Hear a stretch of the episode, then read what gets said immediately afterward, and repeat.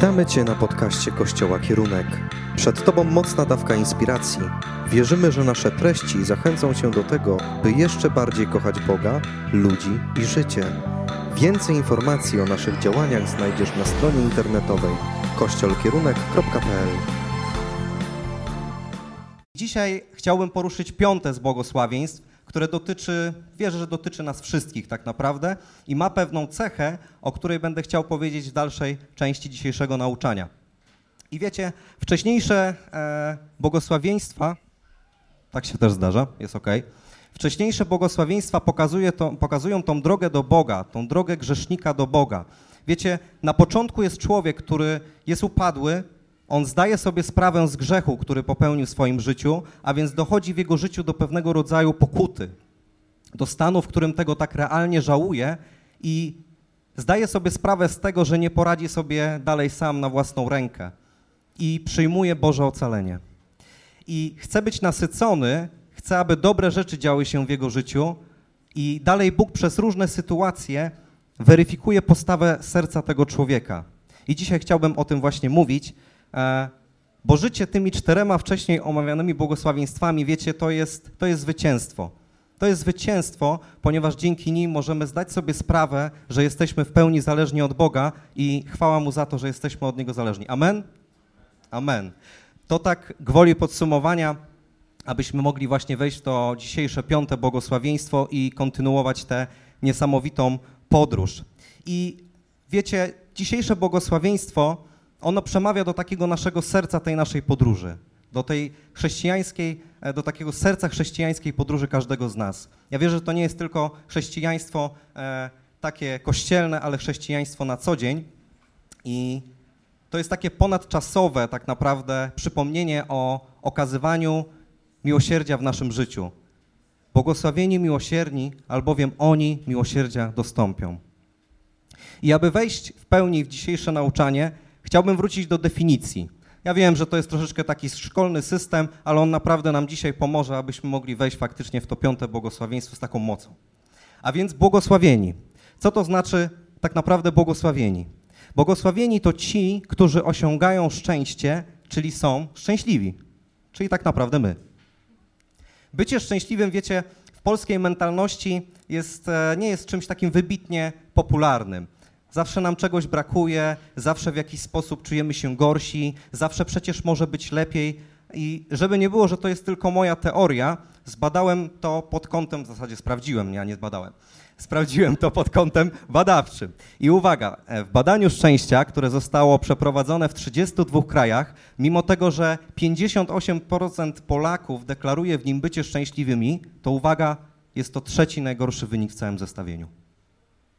I sprawdziłem to również na przestrzeni ostatnich lat i wiecie, tendencja jest wyraźnie po prostu spadkowa. Oczywiście różne wydarzenia na świecie, w tym wojna za naszą granicą, również mają w tym swój udział, jednak mimo to możemy stwierdzić, że nie jesteśmy zbyt szczęśliwym narodem. A więc tym bardziej, myśląc o tym, a więc tym bardziej potrzebujemy tego, aby osiągać szczęście i być szczęśliwymi. I wiecie, nie chcę brzmieć jak jakiś coach, to nie o to chodzi, ale mam taką refleksję, że może się to wydarzyć tylko i wyłącznie wtedy, jako naród realnie zbliżymy się do Boga. Kiedy życie chrześcijanina, a w Polsce jesteśmy liderem, jeżeli chodzi o e, deklarujących się chrześcijan, będzie życiem, gdzie to nie będzie działo się tylko w jakichś określonych sytuacjach, ale będzie pewnego rodzaju e, lifestylem, takim stylem życia. Zgadzacie się ze mną? Amen. I drugi człon, który chciałbym e, dzisiaj omówić tej definicji, chciałbym to zdefiniować, czyli miłosierdzie. Czym tak naprawdę jest miłosierdzie? Wiecie, kiedy przygotowywałem się do tego kazania, wypisałem sobie na e, kartce wszystkie skojarzenia ze słowem miłosierne albo z osobą, która kojarzy mi się, że jest miłosierna. Zapytałem też moją żonę w tym temacie, ona też się wypowiedziała. Zrobiłem taką e, listę i takie podsumowanie i wiecie, stworzyłem taką małą definicję. Nie wiem, czy możemy to wyświetlić. Ok, ja to przeczytam. Miłosierdzie nie jest jedynie przelotną emocją. Jest to celowy akt współczucia, życzliwości i przebaczenia okazany tym, którzy, uwaga, są w potrzebie lub którzy nas skrzywdzili. Przeczytam to jeszcze raz. Miłosierdzie nie jest jedynie przelotną emocją. Jest to celowy akt współczucia, życzliwości i przebaczenia okazany tym, którzy są w potrzebie lub którzy nas skrzywdzili. Wiecie, to jest naprawdę grube błogosławieństwo i chodzi mi o to, żebyśmy postrzegali innych przez pryzmat takiej empatii, przez zrozumienie ich bólu i reagowanie sercem pełnym miłości. Wiecie, tego nam po prostu potrzeba. I chciałbym się dzisiaj skupić na jednej historii, którą zapewne każdy z nas zna. Być może na lekcji religii czy szkółki niedzielnej słyszałeś już tę przypowieść wiele razy, jednak chciałbym dzisiaj przedstawić tą historię z nieco innej perspektywy. Aby porzucić może pewien schemat, który masz lub miałaś do tej pory w swojej głowie. I chciałbym, żebyśmy przeszli właśnie do tej historii. Jest ona zapisana w Ewangelii Łukasza w dziesiątym rozdziale. Możemy sobie to otworzyć. Albo możemy po prostu przeczytać na tym, co się będzie wyświetlało przecież. I czytamy tam tak. Jezus podjął ten wątek i powiedział: Pewien człowiek schodził z Jerozolimy do Jericha. Po drodze wpadł w ręce zbójców, którzy go ograbili, pobili i uciekli, zostawiając bliskiego śmierci. Przypadkiem jakiś kapłan schodził właśnie tą drogą. Gdy zobaczył nieszczęśnika, na, przeszedł na drugą stronę i odszedł. Podobnie było z Lewitą. Przechodził tamtędy, zobaczył go, przeszedł na drugą stronę i oddalił się. I tutaj się na chwilę w tej historii zatrzymamy. Wiecie, droga z Jerozolimy do Jericha była dość niebezpieczną drogą. Ona była wąska, ona była kręta, ona była bardzo niebezpieczna, gdzie różni przestępcy czekali na różnych kupców, którzy przemierzali tą drogę, aby ich okraść, bo tak naprawdę nie było stamtąd ratunku, e, bo dzieliła ich po prostu skarpa w dół. Więc albo dostałeś limo w oko, albo ewentualnie spadłeś. Myślę, że jedna i druga opcja nie jest zbyt przyjemna. I patrząc praktycznie, gdybyśmy dzisiaj przełożyli to na takie nasze dzisiejsze realia, jeżeli znacie choć trochę topografię Wrocławia, to możemy wyobrazić sobie wrocławski trójkąt. Jeżeli nie znasz tej dzielnicy, e, to po tym kazaniu masz dwa wyjścia. Albo pójdziesz z kimś do kawiarni i wypijesz z nim kawę i on ci opowie, co tam się dzieje, albo sprawdzisz to sam. Ale wydaje mi się, że opcja numer jeden jest zdecydowanie bardziej bezpieczna, ale to ty wybierzesz. A więc wyobraźmy sobie ten trójkąt i wyobraźmy sobie, że na drodze, którą ktoś przemierza, jest ten trójkąt. I na tym trójkącie jest ktoś, kto jest pobity, jest ktoś, kto jest e, okradziony, jest ktoś, kto jest bliski śmierci. Może też byłeś świadkiem jakiegoś wypadku w swoim życiu, gdzie ktoś e, był na poboczu, gdzie był jakiś wypadek, gdzie widziałeś samochód, który jest rozbity, jakichś ludzi.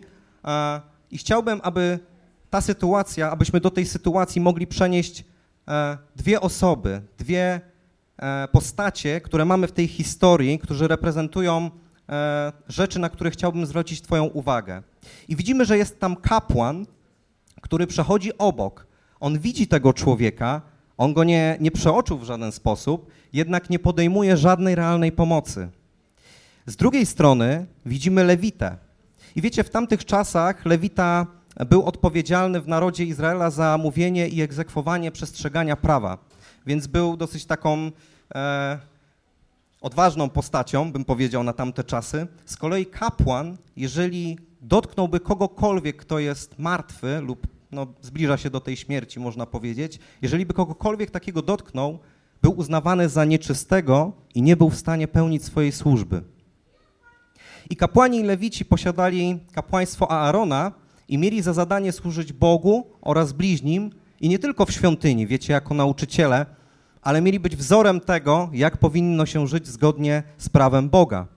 I oni byli świadomi tego przykazania, że mają miłować swojego bliźniego, e, o czym czytamy w trzeciej księdze Mojżeszowej w XIX rozdziale, i opiekować się przybyszami, tymi, którzy są podróżnymi. To również czytamy w tym samym e, rozdziale.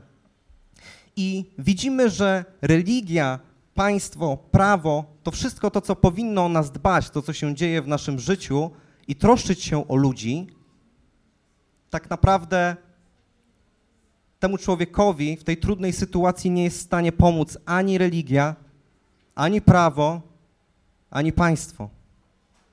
Bo wiecie, kiedy tak sobie myślałem o tym byciu bliskim śmierci, okej, okay, on był bliski śmierci fizycznie, ale bycie bliskim śmierci to nie tylko takie zranienie, o którym mówi Jezus. Bycie bliskim śmierci to sytuacje, w których e, spotykamy ludzi każdego dnia. Bycie bliskim śmierci to bycie w kompletnej depresji. Bycie pozbawionym nadziei na lepsze jutro, wiecie, zmaganiem się z myślami samobójczymi. Bycie samotnym, odrzuconym. Tak wiele rzeczy nas spotyka w tym życiu, to trudnych, trudnych rzeczy, trudnych sytuacji. I inne tłumaczenie mówi o tym, że ta osoba była na wpół martwa. I nie wiem, czy masz takie doświadczenie, że spotykasz kogoś, on jest całkiem zdrowy, on wygląda dobrze, fizycznie oczywiście, ale duchowo jest z nim naprawdę źle. Duchowo jest rozsypany i on jest, ale tak jakby go tak naprawdę nie było. I zastanawiamy się, skąd się to bierze tak naprawdę. I może kto powinien mu pomóc, bo najłatwiej jest powiedzieć, że ktoś inny powinien mu pomóc. A wiecie, jest tak najłatwiej myśleć, dlatego że decyzja o tym, że możemy komuś pomóc, często wiąże się z ryzykiem. I kapłan i lewita, i oczywiście bazując na jakimś przykładzie, nikogo z nas tutaj takiego nie ma, e, mają dobre powody, by tej osobie nie pomóc. Przecież każdy z tych, e, z tych bohaterów ma coś ważniejszego e, do zrobienia niż pomoc temu człowiekowi. I jest też pewne ryzyko, bo wiecie, może się okazać, że ten człowiek, który pomaga temu, e, temu pobitemu człowiekowi, on może znaleźć się w zasadce, gdzie ktoś może czekać na to, aż on zacznie pomagać, aby jego obrabić, obrabować, ograbić. I przejdziemy do wersetu 33. Natomiast pewien Samarytanin, który też tamtędy podróżował, zlitował się nad pobitym. A więc jest pewien zwrot akcji. Pojawia się trzecia postać. I wiecie, Samarytanie to byli ludzie, którymi Żydzi gardzili w tamtych czasach. To trzeba nazwać konkretnie. Oni nimi gardzili. Uznawali ich za ludzi, z którymi nie powinno się mieć absolutnie żadnego kontaktu. Mimo, że Samarytanie byli częściowo Izraelitami, co jest ciekawe, a częściowo ludźmi innych narodów, ich religia była taką mieszaniną żydowskich, pogańskich wierzeń, jakichś praktyk i Żydzi żywili taką realną nienawiść e, do nich, gdyż Samarytanie odstąpili od ich religii. I tymczasem Jezus osadza w tej przypowieści Samarytanina, który nic nie znaczył dla takiego prawowitego Żyda i poprzez tego Samarytanina manifestuje swoje serce dla drugiego człowieka. I to jest totalnie nielogiczne, dlatego że kiedy spojrzymy na społeczeństwo, w którym żyjemy, bardzo łatwo jest nam kategoryzować ludzi. Wiecie, ten jest dobry, ten będzie pomagał, ten się będzie o mnie troszczył, a często przyklejamy ludziom różne etykiety, ten jest zły, ten jest niedobry, e, ten na pewno niczego nie zrobi, on głosuje na inną partię polityczną, więc już totalnie nie mam na co liczyć od niego. I w tej historii chciałbym Was zachęcić do tego, abyśmy odkryli w miłosiernym Samarytaninie właśnie Jezusa. I czytamy o tym w Ewangelii Marka, kiedy on uzdrawiał chorych, ludzie to widzieli, jak on to czyni, co on czyni, i nie mogli wyjść z podziwu. I to jest Ewangelia Marka, siódmy rozdział, 37 werset. Przeczytamy to. Nie mogli przy tym wyjść z podziwu. Mówili, sprawia, że wszystko zmienia się na dobre. Nawet głuchym przywraca słuch, a niemym mowę. I wiecie, Jezus był dalej niż pewne grzecznościowe akty. On po prostu zmieniał sytuacje beznadziejne w naszych oczach w sytuacje poprzez doświadczenie Jego miłości odwracały się ku dobremu. On zmieniał wszystko na dobre. I w tej historii ja chcę właśnie widzieć, że to Jezus jest tym, który jest w wielu sytuacjach, gdzie spotykamy e, człowieka, który jest bliski śmierci. Że tylko Jezus jest w stanie mu tak realnie pomóc. Tylko Jezus jest w stanie zmienić tą konkretną sytuację. Że tylko Jezus jest w stanie wybaczyć grzechy. Czy się ze mną zgadzacie? Tylko Jezus jest w stanie wypełnić pustkę miłości w sercu doskonałą miłością, bo On jest miłością. I chciałbym Ciebie dzisiaj zapytać, czy pamiętasz, co Jezus uczynił w Twoim życiu? Czy kojarzysz te sytuacje, kiedy Jezus spotkał ciebie bliskiego śmierci, kiedy okazał ci miłosierdzie. Powiem wam, że widzę wiele osób na tym miejscu i pewnie kiedy zacząłbym każdego z was pytać, e, jest tutaj sporo osób, które wierzą po 10, po 20, po 30 lat. Ja was podziwiam. Ja was podziwiam, że wy wciąż utrzymujecie swoją wiarę, a możecie to zrobić tylko dlatego, że pamiętacie, co Jezus dla was uczynił.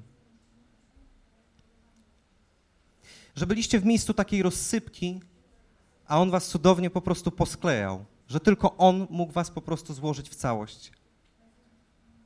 I powiem wam, że potrzebujemy to pamiętać także z innego powodu. Bo wierzę, że ty i ja jesteśmy powołani, aby nieść pomoc tam, gdzie inni się totalnie tego nie spodziewają. Że to jest właśnie miłosierdzie. To jest druga część dzisiejszego tematu. Błogosławieni, miłosierni. Tak jak On nam, tak my innym. I wiecie, kiedy miałem przygotowywać to kazanie, zanim jeszcze napisałem jakiekolwiek zdanie, jakąkolwiek linijkę, miałem bardzo dużo wątpliwości, wiecie, w swojej głowie. Czy ja tak naprawdę wiem, o czym mówię, czy przekażę to w dobry i związły sposób, czy ktoś będzie w stanie coś odebrać z tego nauczania. Wiecie, takie ludzkie myśli po prostu. I zacząłem się modlić do Boga, to było mniej więcej 2-3 tygodnie temu. Zacząłem się modlić do Boga, mówię, Boże, ja potrzebuję Twojej pomocy. Ja potrzebuję tego, abyś do mnie przemówił i abym mógł mówić do ludzi po prostu w takim Twoim autorytecie, że to, co Ty chcesz przekazać, aby po prostu padło na tej scenie. I wiecie, to był już wieczór, pamiętam, pisałem, e, próbowałem pisać tak naprawdę, nic nie napisałem wtedy. To był wieczór i już byłem dosyć zmęczony i poszedłem się położyć, poszedłem spać. Mówię, wstanę rano, na pewno dostanę, odbiorę jakąś wizję, jakieś słowo, jakiś przykład, wiadomo, będę już wiedział o czym mówić. I wiecie, wstałem rano, to był zupełnie kompletnie zwyczajny dzień, pojechałem do pracy i nic się nie dzieje. Nie dostałem żadnego słowa, nic się spektakularnego nie wydarzyło. Siedziałem w tej pracy, mówię, kurczę, chyba nie mam tego powiedzieć. Chyba, chyba znalazłem dobrą wymówkę. Po prostu nic do mnie nie powiedziałeś, Panie Boże. Co ja będę sypał definicjami, jak, jak nic tak naprawdę e, konkretnego, treściwego nie będę w stanie przekazać. I wiecie, to było, to było mega ciekawe. Wsiadłem po pracy do samochodu, jechałem tym samochodem, zatrzymałem się na takim skrzyżowaniu, dosyć ruchliwym skrzyżowaniu we Wrocławiu. Zatrzymałem się na światłach. Siedzę w samochodzie i nagle czuję takie puk, puknięcie. I mówię, no to ładnie. Będzie odszkodowanie. Teraz to my sobie pogadamy, jeszcze mu tam wygarnę, nie wiadomo, jak jeździsz baranie kupa emocji jeszcze we mnie, wiadomo, bo to kurczę mój samochód, ja dbam o samochód, ale mówię już pal 6, okej. Okay. I słuchajcie, spojrzałem w tylne lusterko, patrzę, samochód utrzymuje bezpieczny dystans ode mnie. Mówię, oho, mówię, no to nie to. Obracam się w boczną szybę, patrzę, dwóch chłopaków na skuterach. Mówię, no to jeszcze lepiej. I wiecie, widzę tych chłopaków, jeden z nich tak w zasadzie tyłem do mnie, że ja nic nie zrobiłem, nic nie wiem. A drugi patrzy na mnie. Patrzy na mnie i trzyma swoją rękę w taki sposób. I wiecie, już miałem otwierać tą szybę, już miałem tam mówić i co fajnie, fajnie, co się wydarzyło i tak dalej. I wiecie, otworzyłem tą szybę, jakoś tak spojrzałem na tego człowieka i mówię, czy wszystko jest ok? Czy wszystko jest ok? Czy nie potrzebujesz żadnej pomocy? I wiecie, ja w szoku, że ja to powiedziałem w ogóle. On w szoku, że ja to powiedziałem w ogóle. Wiecie, takie kulminacyjne spojrzenie w oczy. I on powiedział, nie, że jest przecież wszystko ok, że, że, że jakby no tam delikatnie mnie obtarł i, i w sumie to nic się takiego nie wydarzyło, ale że on bardzo przeprasza i że jeżeli chcemy, to możemy coś tam spisać i tak dalej. I wiecie, ja tak spojrzałem na tego człowieka Powiedziałem, czy nie potrzebuję tej pomocy. Rozmawiamy przez chwilę, to dosłownie trwało może, nie wiem, dwie, trzy minuty. Ja mówię, ale czy na pewno nie potrzebujesz pomocy? Czy nie wiem, czy nie chcesz pojechać no, gdzieś po prostu na jakiś oddział, żeby cię, nie wiem, opatrzyli, zobaczyli cokolwiek? Czy nie będziesz miał problemu w swojej pracy? I on mi powiedział, ale czemu ty to robisz? Czemu ty to robisz? Przecież ty nie powinieneś tego robić. I wiecie, mnie totalnie zamroziło w tym momencie. Coś, co wydawało się zupełnie normalne, dla tego człowieka nie było do końca normalne. On mówi, nie powinieneś tego robić, powinieneś być na mnie zły. I wiecie, ja tak na niego patrzyłem, ten drugi oczywiście dalej obrócony, nie, że niby nic. Wysiadłem z tego samochodu, przeszedłem dookoła, mówię, zerknę po prostu tak profilaktycznie, zerknę na ten zderzak, mówię, no już niech będzie, że, że będę przynajmniej wiedział, co się wydarzyło. Spojrzałem na ten zderzak, no szrama, jak nie wiem, mówię, ja cię kręcę. Mówię, masakra, no mówię, w tym miejscu akurat nie był dziabnięty, no. I wiecie, patrzyłem na ten zderzak, dosłownie taka perspektywa, tył samochodu, patrzę na zderzak, patrzę na niego i mówię, jedź człowieku, ja cię błogosławię, naprawdę jedź, jest wszystko ok. Jeżeli nie potrzebujesz mojej pomocy, możesz po prostu odjechać. Ten drugi oczywiście gaz, nie, do dechy, dzida. Ale ten drugi tylko powiedział dziękuję. Ja widziałem, że to dziękuję znaczy dla niego bardzo dużo i pojechał dalej. Wiecie, ja wsiadłem do tego samochodu, zacząłem jechać i mówię, kurczę, co ja w ogóle zrobiłem? Straciłem szansę na odszkodowanie w ogóle. Mogłem sobie za to, kurczę, nie wiem, zrobić detailing tego samochodu, mogłem, wiecie, no, od razu to na scenariuszu w głowie, mówię, super by było, nie? Mówię, co ja zrobiłem w ogóle? I taka myśl mnie przeszła. A o czym masz mówić za dwa tygodnie w niedzielę? A ja tak myślę i mówię, miłosierdzie. Miłosierdzie. Wiecie, chcę, abyście dobrze mnie zrozumieli, bo miłosierdzie w praktyce, ono może dotyczyć czegoś bardzo bolesnego i trudnego. Doświadczenia takiego związanego z innym człowiekiem, gdzie wybaczenie, okazanie łaski może być naprawdę hardkorową decyzją. Wiecie, sam Jezus wybaczył też tym, którzy go ukrzyżowali. To naprawdę musiało być coś, bo on to przeżywał jak my, bo był też człowiekiem. A więc jest to bardzo odważna decyzja, która zmienia życie drugiej osoby. Zmienia Twoje życie, ale zmienia życie drugiej osoby. I chciałbym powiedzieć, że przez tą sytuację, którą przeżyłem, tego zwykłego dnia, z osobą, której totalnie nie znałem, która była innej narodowości, domyślam się, że dla, dlaczego tamten właśnie uciekał, gdzie wybaczenie i, i okazanie łaski jest, jest, jest dużo innym doświadczeniem. Jest dużo innym doświadczeniem.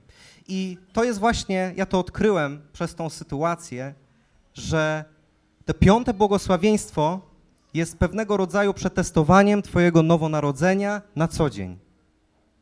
Jest taką weryfikacją tego, jak Twoje serce zachowa się w niby takiej błahej sytuacji. Jest też weryfikacją poprzednich błogosławieństw, tego, co się wydarzyło w tej Twojej drodze. I wiecie, ta, ta pierwsza myśl była taka totalnie ludzka, ale kiedy wierzysz w Boga, kiedy poddajesz się Jego prowadzeniu i prowadzeniu Ducha Świętego, Twoje serce zareaguje zupełnie nielogicznie. Bo tylko Bóg jest w stanie wlać pokój, przebaczenie w Twoje serce i jest w stanie przynieść nowy sposób myślenia. I wierzę, że jest to też dzisiaj do nas, też tak to odebrałem, kiedy, kiedy pisałem to, to kazanie, to nauczanie. Jest to, to dzisiaj do nas, że najpierw my musimy sami uwierzyć w Boże miłosierdzie. Że najpierw my musimy sami to przyjąć do siebie, aby móc to okazywać w takich prostych, codziennych sytuacjach. I po tej sytuacji, kiedy jechałem tym samochodem, wiecie, ja autentycznie, jak już uświadomiłem sobie, co się wydarzyło, ja autentycznie czułem szczęście, że nic się jemu nie stało, że nic poważnego się nie wydarzyło tak naprawdę, że mimo tego stresu i bólu chwilowego, który on doświadczył przez, ta, przez to uderzenie na tej ręce, mm, oszczędziłem mu takiego bólu psychicznego, gdzie mógł po prostu jechać dalej i zrozumieć, czym jest tak naprawdę miłosierdzie, czym jest wybaczenie, czym jest miłosierdzie.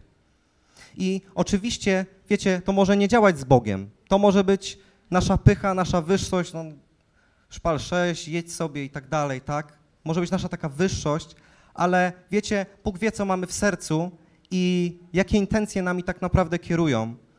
Czy oddaliśmy Mu swoje serce naprawdę, bo możemy oszukać ludzi dookoła, ale Boga, Boga nie oszukamy. Amen? Amen. I to piąte błogosławieństwo jest właśnie takim sprawdzianem, taką weryfikacją, jak Twoje serce zachowa się w takiej niby właśnie błahej sytuacji. Ja to zrozumiałem. I przeczytamy fragment, który dość mocno mnie rozciąga w ostatnim czasie. Jest bardzo konkretny i treściwy, jest trochę łamańcem językowym, ale mam nadzieję, że przez niego przebrniemy. To jest 1 Koryntian, 9 rozdział, od 19 wersetu. 1 Koryntian, 9 rozdział, od 19 wersetu. Chociaż jestem wolny wobec wszystkich, stałem się niewolnikiem wszystkich, aby pozyskać jak najliczniejsze grono ludzi. Dla Żydów stałem się jak Żyd, aby pozyskać Żydów.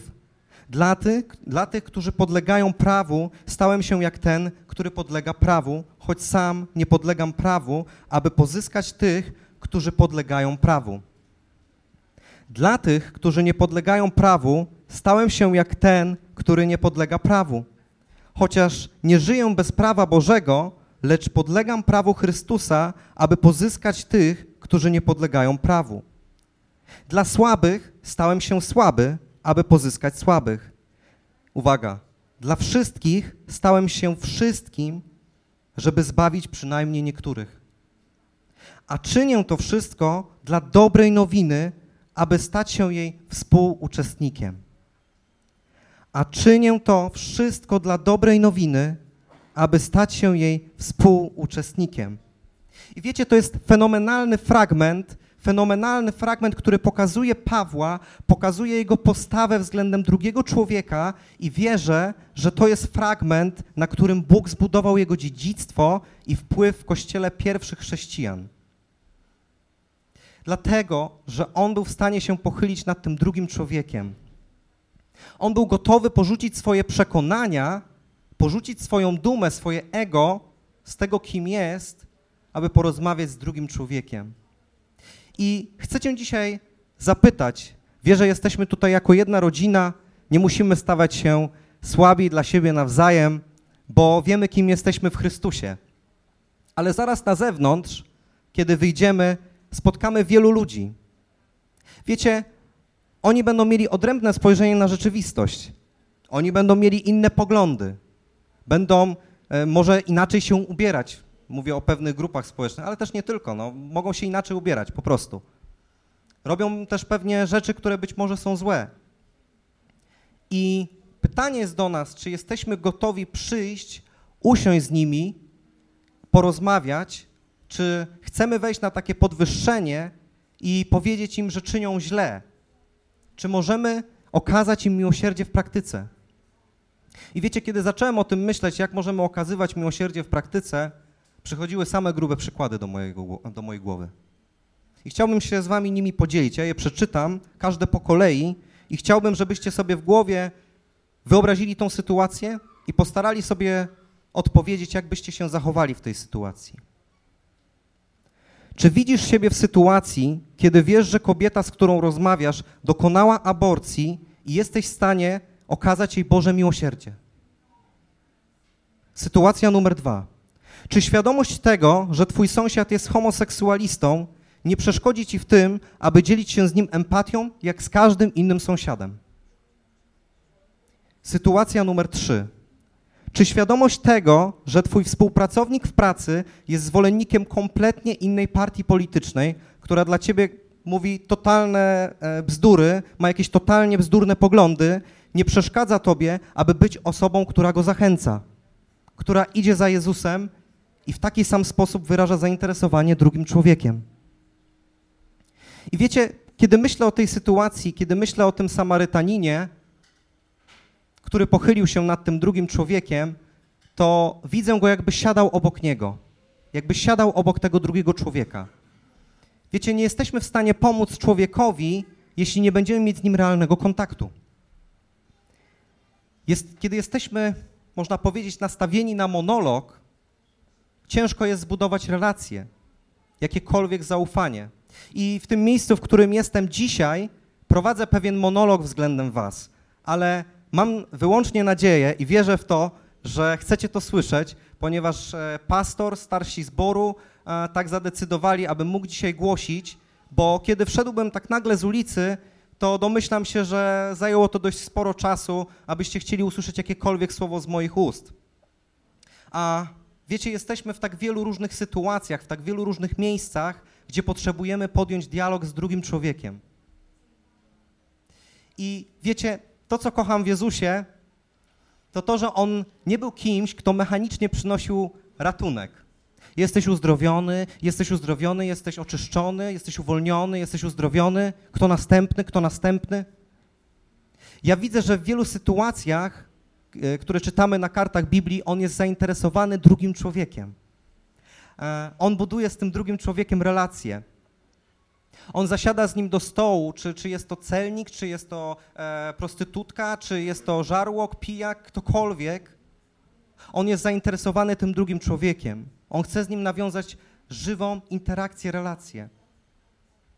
I może sobie myślisz, że jak to ci ludzie, e, którzy są grzesznikami, że, że, że ja też kiedyś byłem grzesznikiem. I tak, masz rację. Ale fakt jest taki, że Bóg i my również nienawidzimy grzechu, ale kochamy grzeszników. I słuchajcie, list do Rzymian, piąty rozdział o tym mówi. Chciałbym, żebyśmy też to wyświetlili, przeczytali. List do Rzymian, piąty rozdział, ósmy werset. Bóg natomiast daje dowód swojej miłości do nas przez to, że kiedy byliśmy jeszcze grzesznikami, Chrystus za nas umarł. Więc skoro Chrystus pokochał nas, zanim w Niego uwierzyliśmy, dlaczego my chcielibyśmy podejmować inną kolejność zdarzeń? Jeżeli chcemy widzieć więcej ludzi tutaj, na tym miejscu, czy na różnych nabożeństwach innych kościołów, czy na różnych spotkaniach, których, e, gdzie będziemy widzieli życie ludzi, których będzie po prostu przemieniane, że będą, mimo tego, że może będą właśnie w takiej najgorszej sytuacji w swoim życiu, gdzie, gdzie w ludzkim ujęciu jest niemożliwa do tego, żeby ją przejść, żeby ją zmienić, to my potrzebujemy dać tym ludziom doświadczenie miłości. My im potrzebujemy dać doświadczenie miłości. Ale sedno tego, co chcę powiedzieć, jest właśnie teraz. Jest dopiero teraz, bo, bo kiedy wrócimy do naszego dzisiejszego fragmentu, wi, widzimy, że ten oso ta osoba, ten mężczyzna zabrał, zabrał go do gospody. Roztoczył tam nad nim opiekę. Czytamy to w 31 wers 35 przepraszam, wersecie. Nazajutrz udał się do gospodarza, zapłacił dwa denary i powiedział: Zadbaj o chorego, a cokolwiek ponad to wydasz, wyrównam w drodze powrotnej. Wyrównam w drodze powrotnej. Wiecie, skoro on go zabiera do, do gospody i, i ten człowiek jest wymagający pomocy, wciąż poraniony, obolały, to znaczy, że on go do, zabiera do takiego miejsca, gdzie on może doświadczyć realnej pomocy. I, I chciałbym Was dzisiaj zapytać, gdzie jest takie miejsce ratunku dla człowieka? Bo zauważyliśmy, że władza, państwo, różnego rodzaju instytucje, nie wiem, opieka zdrowotna, lekarze, oni nie są w stanie odpowiedzieć na problemy ludzi, bo e, ciężko jest w takim miejscu pójść i wylać swoje serce. Ciężko jest to zrobić. I ci ludzie są na pół martwi nie tylko fizycznie, bo są też tacy ludzie, ale są na pół martwi duchowo.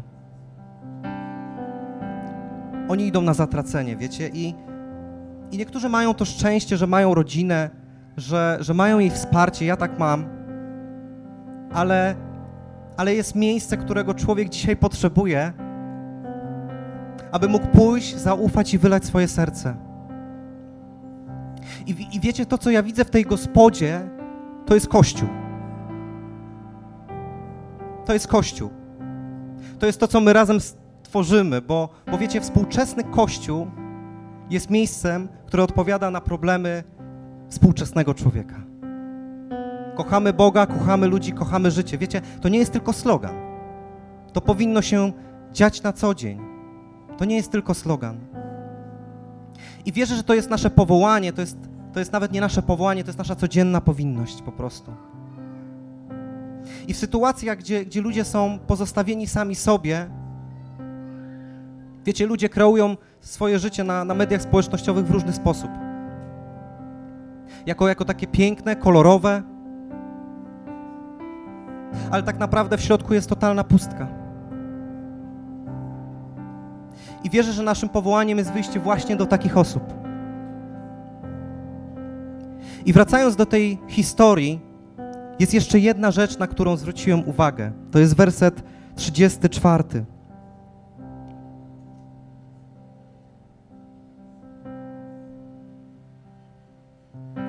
Podszedł, obandażował mu rany, polał oliwą i winem, wsadził go na własne zwierzę, zabrał go do gospody i roztoczył tam nad nim opiekę. Wiecie, wiecie co to znaczy? To znaczy, że nie mamy próbować opiekować się ludźmi sami. Że nie powinniśmy tego robić własnymi siłami, bo jest moc i autorytet w Kościele, który przynosi owoce nie dzięki własnym siłom, ale dzięki mocy, która została zamanifestowana w krzyżu Jezusa. I, i opatruje tego pobitego i używa do tego oliwy, e, wina i oliwy, i wiecie, ja w tym widzę pewną symbolikę. W Biblii wino symbolizuje krew Jezusa. Symbolizuje ono poświęcenie, ale też oczyszczenie z jakichkolwiek win, z jakichkolwiek grzechów. I kiedy my chcemy głosić innym, potrzebujemy im głosić prawdziwego Jezusa. Bo tylko On jest w stanie zabrać ten konkretny problem. I musimy pamiętać, że w tej sytuacji jest również użyta oliwa, która jest symbolem namaszczenia, czyli powołania. I wiecie, Boża dynamika jest niesamowita, bo kiedy Ty wychodzisz swoimi otwartymi ramionami, żeby pomóc tej drugiej osobie, to On leczy Twoje rany. To jest niesamowite. Będziemy już powoli kończyć, ale chciałbym to jeszcze tak delikatnie podsumować. Wiecie, w tym błogosławieństwie jest błogosławieni miłosierni, albowiem oni miłosierdzia dostąpią. To znaczy, dostąpią miłosierdzia. To nie jest jedynie jakaś umowa pomiędzy Tobą a Bogiem. To jest głęboka zasada duchowa. To jest, to jest prawo siania i zbierania. I to, co siejemy, to będziemy później po prostu zbierać. Więc kiedy siejemy te nasiona, to jest troszeczkę taki obraz, ale kiedy siejemy nasiona miłosierdzia w życiu innych, to tworzymy żyzny grunt dla Bożego miłosierdzia, aby rozkwitło w naszym własnym życiu. To tak działa. I łaska Boża jest na tyle obfita, że ona jest dla każdego. Ona jest nieskończona. To jest piękne. Ona jest nieskończona. I te ostatnie wersety, 36 i 37, chciałbym je jeszcze na sam koniec przeczytać. Który z tych trzech Twoim zdaniem okazał się bliźnim człowieka, który padł ofiarą rozboju? Znawca odpadł. Ten, który się nad nim zlitował. Wtedy Jezus powiedział: Idź i postępuj podobnie. Idź i postępuj podobnie. Wiecie, w oryginale greckim jest ruszaj. Jest ruszaj, czyli nie stój w miejscu. Ruszaj i czyń tak. Czyń tak podobnie tym bliźnim, którzy są dookoła. Nie stawiaj granic. Nieś miłosierdzie. Nieś miłosierdzie. I wiecie, miłosierdzie to jest, bo możesz się zastanawiać, co to dla mnie znaczy dzisiaj, tak w praktyce. Wiecie, miłosierdzie to jest bardzo szerokie pojęcie. Tak jak na samym początku to definiowaliśmy. To jest współczucie, to jest życzliwość, to jest przebaczenie. To są mocne rzeczy. Mocne rzeczy, które my musimy w sobie najpierw przepracować. I wiecie, jeśli widzimy takie serce, które jest krwawiące, które jest, które jest takie prze, przedziurawione, to przyprowadźmy go do tej gospody. Przyprowadźmy do, go do kościoła, do Jezusa, bo On go uzdrowi. Tam się nim zajmie wspólnota. Tam się nim zajmie Kościół. Idź i czyń podobnie. Kto okazuje miłosierdzie, ten jest moim bliźnim. I wiecie, musimy pamiętać, że chociaż to my wybieramy sobie przyjaciół, to Bóg wybrał za nas naszych bliźnich. A wiecie, kto to jest? To są wszyscy. To są wszyscy. Więc ta miłość do wszystkich powinna nie znać granic. I Chrystus powiedział, to jest w Ewangelii Mateusza, piąty rozdział, 46 werset. Chciałbym to jeszcze przeczytać. Bo jeśli okazujecie miłość tym, którzy was kochają, co wam wynagradzać? Czyż celnicy nie czynią podobnie? Czyż oni tego nie czynią? Wiecie, kiedy decydujemy się być miłosiernymi, to uruchamiamy pewną reakcję łańcuchową tych wszystkich błogosławieństw. One nie tylko przemieniają nasze życie, ale przyczyniają się do uzdrowienia, odbudowy tego, co jest dookoła nas, tego świata dookoła nas, tych ludzi dookoła nas. I chciałbym Was zainspirować dzisiejszym nauczaniem do tego, abyśmy okazywali to miłosierdzie każdego dnia. Abyśmy to czynili z radością, bo jako ludzie, jako Kościół jesteśmy żywym świadectwem Bożego miłosierdzia i współczucia. Tylko my to możemy tak realnie przekazywać. Jesteśmy tą solą, jesteśmy tym, tym, tym światłem tutaj.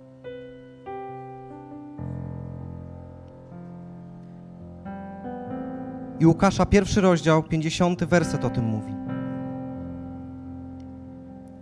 A Jego miłosierdzie trwa przez pokolenia dla tych, którzy okazują Mu cześć. Nie możemy o tym zapominać. Jego miłosierdzie trwa przez pokolenia dla tych, którzy okazują Mu cześć. I chciałbym, żebyśmy powstali, chciałbym, żebyśmy się pomodlili.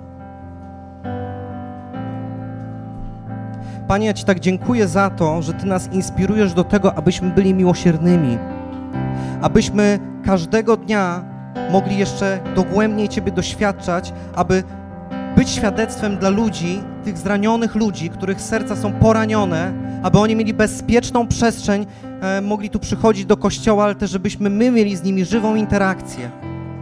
Boże, ja się modlę o każde serce na tym miejscu, aby każdy mógł pamiętać o tym, co Ty dla niego zrobiłeś, co Ty uczyniłeś dla niego, jak to zmieniło jego życie, aby mógł się dzielić tą dobrą nowiną. Tak błogosławię każdego i ogłaszam, Boże, Twoje zwycięstwo.